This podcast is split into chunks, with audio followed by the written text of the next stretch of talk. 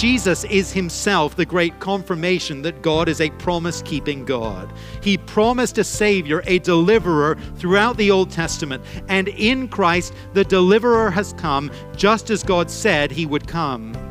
And because those promises have been fulfilled, we know that the unchanging God is faithful to all that he says, to all the promises he has made. You're listening to Encounter the Truth with Jonathan Griffiths, and there's really something comforting, I think, about what we just heard, Jonathan, when we understand that God is an unchanging God and He has made these promises. I think there's a comfort in knowing that then we can rest in the the fact that those promises will be fulfilled. Well, so often when we make plans and commitments, when organizations, when governments make grand plans and commitments, you know, those plans change over time. The situation changes, people's minds change, their priorities change, and so things things shift. But the wonderful thing about our God is that the purposes and the promises that He set out in His Word so long ago, promises to do with our salvation, the goalposts have not moved. His interests have not changed, and He is committed to those promises as much today as the day He spoke them, first of all. And that gives us a bedrock of assurance as we trust in those promises. For the person who maybe has been struggling to believe that they can really cling to those promises of God. I think today's message is going to be one that you'll you're going to find encouraging, one that uh, you will find comfort in. So glad that you are with us as we continue our message, the unchanging God. Here is Jonathan. Your word, O Lord, is eternal. It stands firm in the heavens. Your laws endure to this day. See, our God is immutable, His standards are unchanging. Next, our God is immutable, and so His purposes are unchanging. Human planning is always subject to change. Here in our church family, we have an unusually large number of folk who serve in government, in the civil service, and so on. And if you have been around government departments long enough, you know something of changed plans and changed policies, changed priorities, changed strategies. One government may have a grand plan for health or defense or education or something else, and you work away at it in line with government policy for a few years. Then another, another government comes in, and the priorities are completely reversed. The project is canceled, and something new is dreamed up. It happens all the time. It's the beauty of democracy, it's just the way things work. Different leaders have different views, circumstances change, the experts revise their advice. But how different it is with the God of the universe. When it comes to his plans and his purposes for the world and the church, nothing ever changes with him.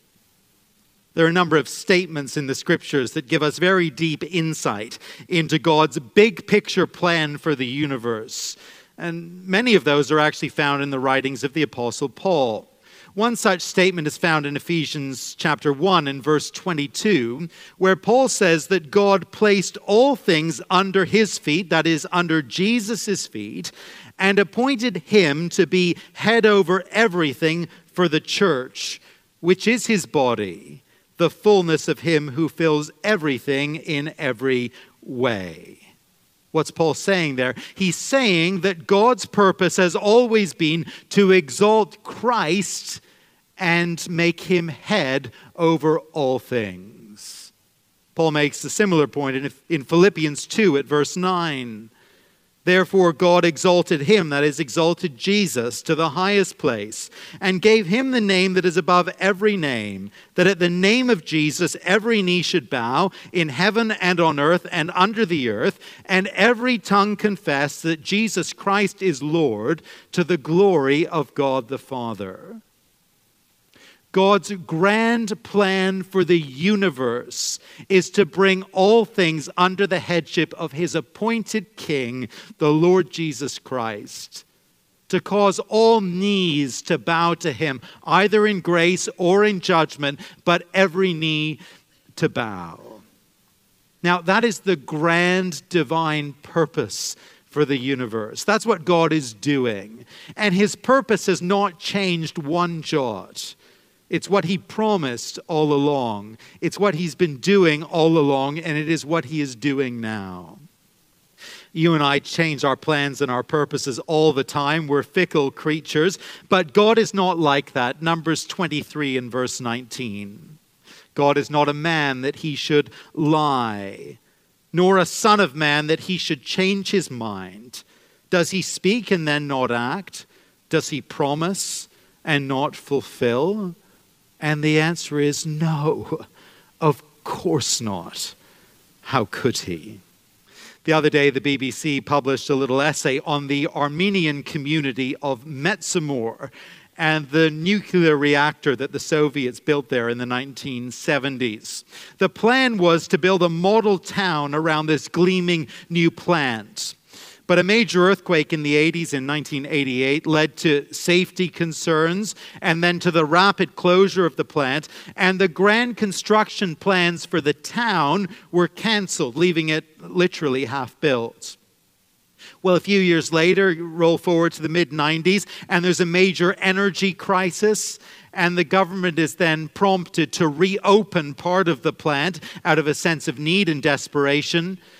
And that continues to this day. It continues to operate. And so now there are 900 workers living in a half built town in an earthquake zone next to a potentially unsafe reactor that the government says it might refurbish one day. It's a fascinating picture of flip flopping plans and unfulfilled promises. And as I read about that and saw the photographs, it struck me that the story of Metsamor captures so much the reality of human planning in every place chaotic and ever changing plans and purposes. But how wonderful it is against that backdrop that God's purposes and God's plans are entirely constant. How reassuring that the eternal God does not change his mind.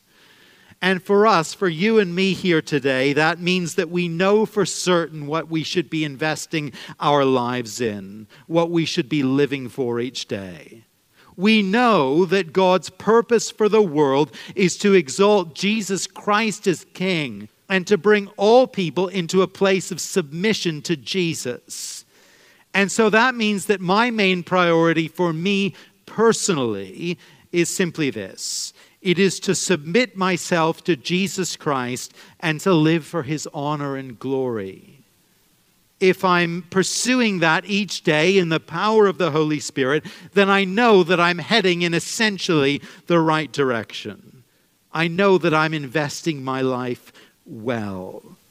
And given what we know of God's plan for the universe, my main priority for others around me is simply this I want them to know Jesus, and I want them to submit to Him as King at the final day, I want them to be able to bow to Jesus in a position of grace and salvation and not of judgment. And living for these things, well, that's something I can do with certainty, something you can do with certainty. We don't need to fear that we might invest in following Jesus all our lives and proclaiming Jesus throughout our days, only to discover at the end that God has actually changed his mind and he's got another purpose. The purposes of the immutable God, they never change. You're listening to Encounter the Truth with Jonathan Griffiths and a message called The Unchanging God, part of our series, Who is Like Our God? Well, there's one book that is so widely appreciated and so widely contested. Can you guess what I'm talking about? Yeah, probably. We're talking about the Bible. Millions of people revere it, many ridicule it, but the Bible is often not allowed to speak for itself. Well, Key Bible Concepts, which is a book that Jonathan has picked out as our thank you gift to you this month, it explores and it clarifies the central terms of the Christian gospel. And we'd love to send you a copy of this book as our way of saying thank you for your financial support to Encounter the Truth this month. You can find out more about Key Bible Concepts and give your gift online when you come to encounterthetruth.org or when you call us at 833 99 Truth. Again, our website is encounterthetruth.org, and our phone number is 833 998 7884. Well, let's get back to the message. Again, here is Jonathan. The purposes of the immutable God, they never change.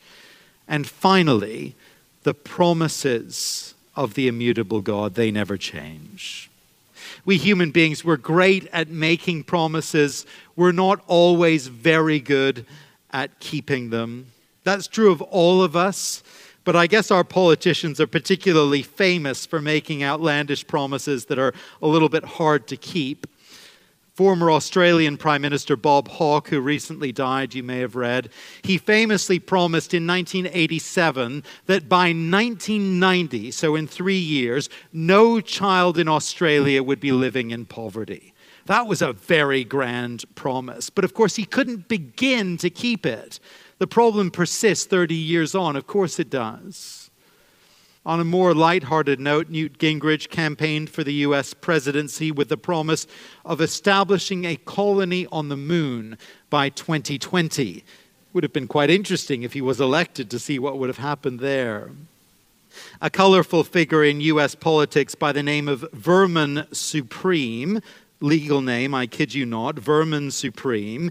He's run regularly for various offices since the 1980s, campaigning on a platform of a variety of very interesting promises, including giving every citizen in the United States a pony and offering every sick person a free bus ticket to Canada. that was my favorite. We make promises, sometimes reckless ones, and we're prone to breaking our promises. And because we know how bad we are at keeping promises ourselves, we've grown accustomed, haven't we, to doubting the promises that others make to us. We take them sometimes with a very big pinch of salt. But the unchanging God is entirely unlike us in this God is not a man that he should lie, nor a son of man that he should change his mind. The apostle Paul in 2 Corinthians chapter 1 and verse 18 says this, but as surely as God is faithful, our message to you is not yes and no. For the Son of God, Jesus Christ, who was preached among you by me and Silas and Timothy, was not yes and no, but in him it has always been yes. For no matter how many promises God has made, they are yes in Christ.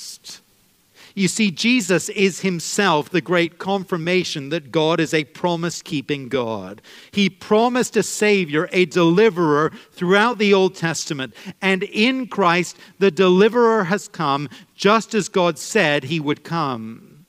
And because those promises have been fulfilled, we know that the unchanging God is faithful to all that he says, to all the promises he has made.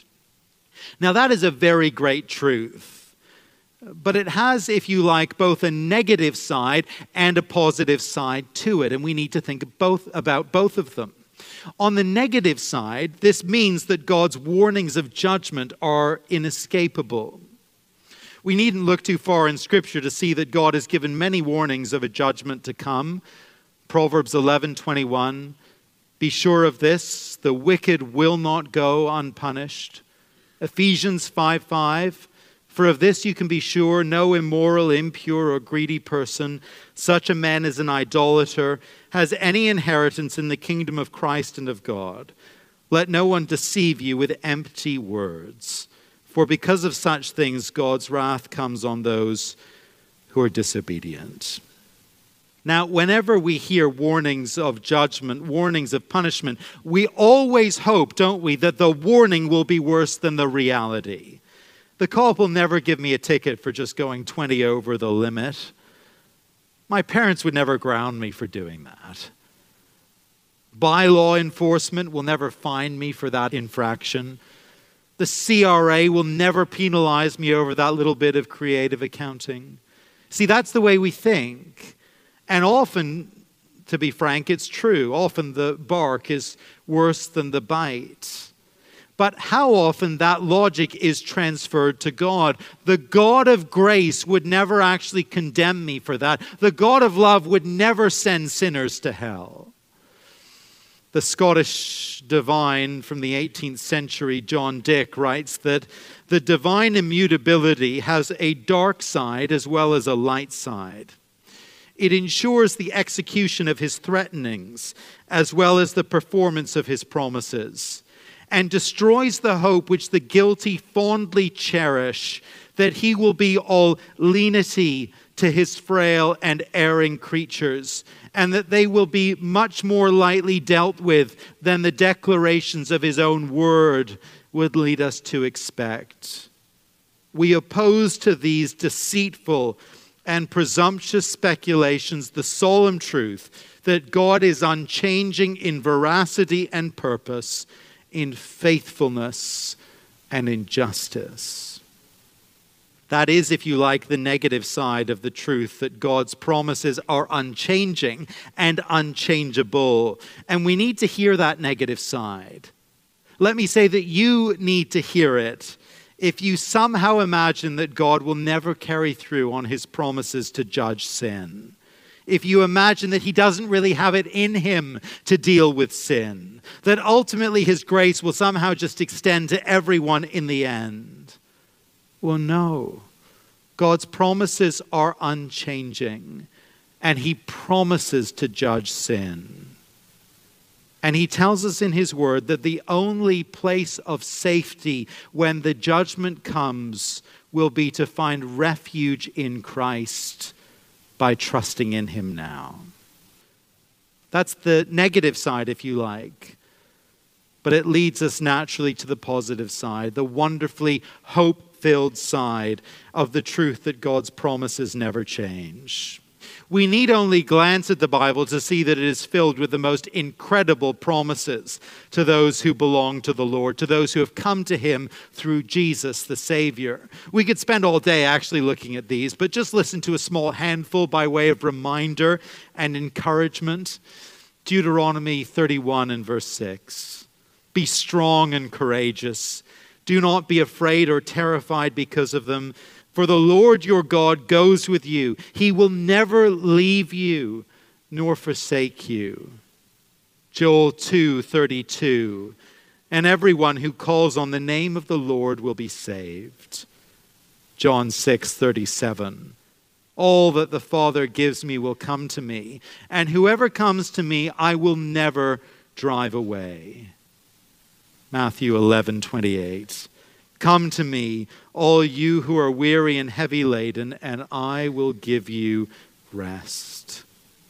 John 11 25. I am the resurrection and the life.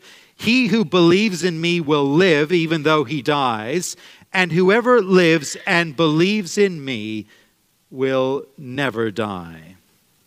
We could go on and on and on. The Word of God is filled with very great and precious promises for the people of God, promises from cover to cover. And the fact that our God never ever changes tells us that we can trust each and every promise He has made. We can take them to the bank, we can stake our very lives upon them the God who once made these promises, he is the very same God, not one iota changed, as the God we know and trust today, the God who will deliver us on the final day. I think we all struggle quite a lot with the whole question of trust. And perhaps we actually struggle more with the question of trust the longer we live. Children generally start life with a very high degree of trust, don't they? And that's part of the beauty and the wonder of childhood. But the hard reality is that the longer we live, the more occasions we will have to see our trust violated, the more we will be let down, and the more times we will have occasion to let others down too. And some, of course, will live through terrible traumas terrible violations of trust, situations of abuse, of marital unfaithfulness, of fraud in business, of betrayal by friends. Some here, even as I mention these things, will be feeling afresh the pain of broken promises, of violated trust. And part of our challenge in learning to walk with the Lord is to learn once more to trust to learn once more to take someone at his word and to believe that he will be faithful to what he has said he will do. At the core of our ability to trust God is to know God as the unchanging one. It is a vital and a glorious truth.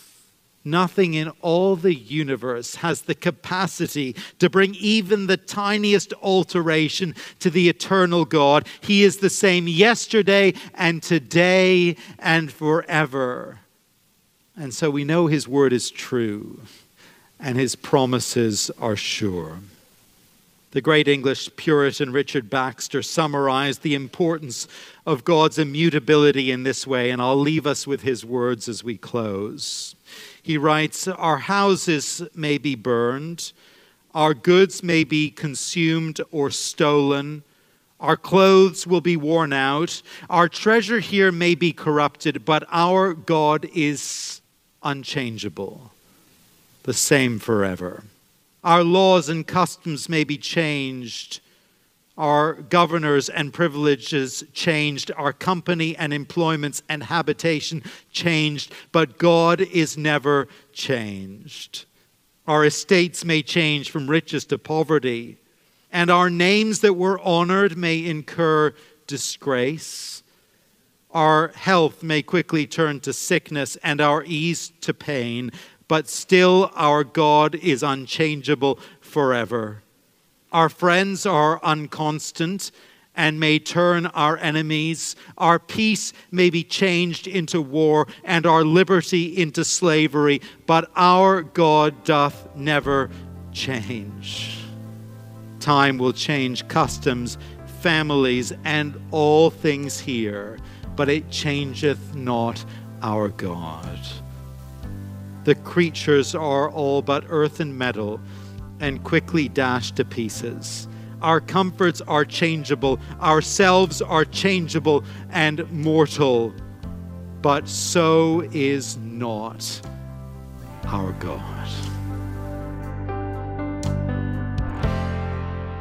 You're listening to Encounter the Truth. That is Jonathan Griffiths with the message called The Unchanging God. And we're going to continue our series, Who is Like Our God, next time. But glad you've tuned in today as we've been looking at what it means for us that God is unchangeable, how his character doesn't change, his standards, purposes, and promises don't change.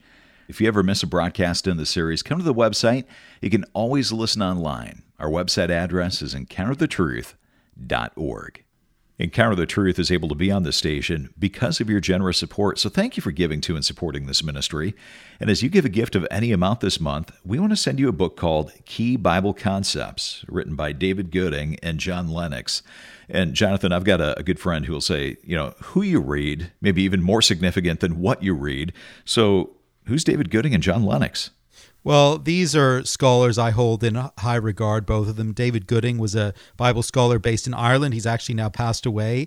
He was an outstanding scholar of great reputation and full of insight. And he was actually gracious enough. I remember the first book I published was a, a collection of essays.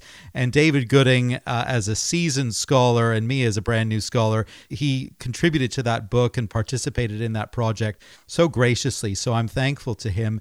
John Lennox is one of the leading Christian apologists in the world today. He's a superb thinker and he's so able to engage with secular culture from a biblical perspective, always full of insight. John was, and it still is, a professor of mathematics at the University of Oxford, and he was a professor there when I was a student. And I got to know him and was so helped by him and impressed by him I'm so grateful we have the opportunity to offer this book by these these two scholars who I hold in high regard and I think you'll enjoy their work very much. Well, the book is called Key Bible Concepts, and we'd love to send you a copy as our way of saying thank you for supporting the ministry this month. Give online at encounterthetruth.org or call 833 99 Truth. That's encounterthetruth.org or call 833 998 7884. For Jonathan Griffiths, I'm Steve Hiller. Thanks for listening, and I hope you'll join us next time.